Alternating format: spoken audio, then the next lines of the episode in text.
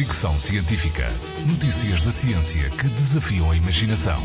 Com Isilda Sanches. Foi descoberto um novo vírus a 8.900 metros de profundidade na fossa das Marianas, no Oceano Pacífico. Não é invulgar encontrar novas variantes de vírus e bactérias, mas não naquele que é conhecido como o local mais profundo do planeta. A profundidade pode chegar aos 11 mil metros, o que torna o acesso difícil e as expedições complexas. A descoberta é de investigadores chineses e foi publicada no Microbiology Spectrum. Este vírus de nome uh, VBHMYH4907 é um bacteriófago, ou seja, infecta e desenvolve-se em bactérias chamadas alamonas, que existem abundantemente na fossa das Marianas, mas também na Antártida e fontes hidrotermais.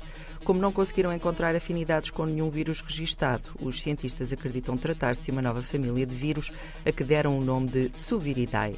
Segundo os investigadores, a ação destes vírus contribui para o equilíbrio dos oceanos e a sua identificação permite aprofundar os conhecimentos sobre o comportamento dos vírus em ambientes agressivos, nomeadamente através da coevolução com hospedeiros bacterianos. Os virologistas estão a investigar esta e outras zonas extremas do oceano por considerarem que oferecem ótimas perspectivas de descoberta de novos vírus que poderão, por exemplo, ajudar-nos a manter o equilíbrio ambiental.